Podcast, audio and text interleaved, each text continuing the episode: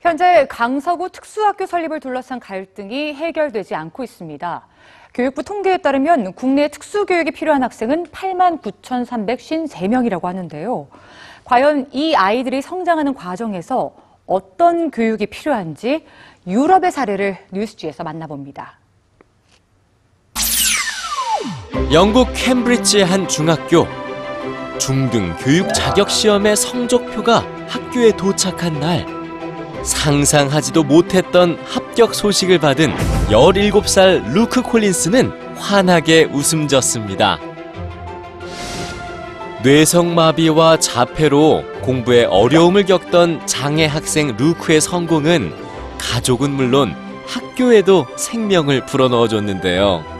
라이언 켈솔 교장은 모든 학생이 빛날 수 있으며 그 출발점이 어딘지와 관계없이 최선을 성취할 수 있다는 걸 확인했다며 함께 기뻐했습니다. 영국이나 독일을 비롯한 유럽의 학교들은 장애인을 위한 특수 교육을 실시하는 데에서 한 단계 더 나아가 통합 교육을 합니다. 특수 학교의 경우 소수의 장애 학생을 전문 교사들이 전담합니다.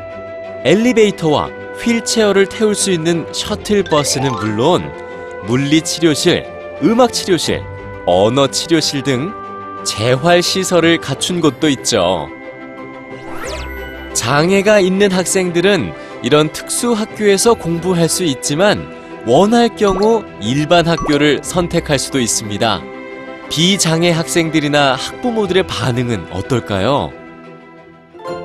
별다른 항의는 없다고 합니다. 주변에 장애 아동이 있다고 해서 내 아이가 손해를 보는 게 없기 때문이죠. 오히려 아이의 사회성이 좋아진다고 느낍니다.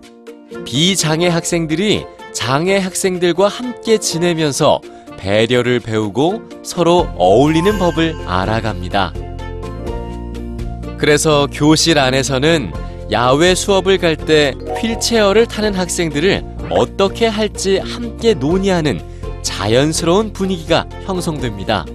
장애인이 이유가 되지 않는 건 차이가 장애인과 비장애인 사이에만 존재하는 건 아니라는 인식 때문이죠.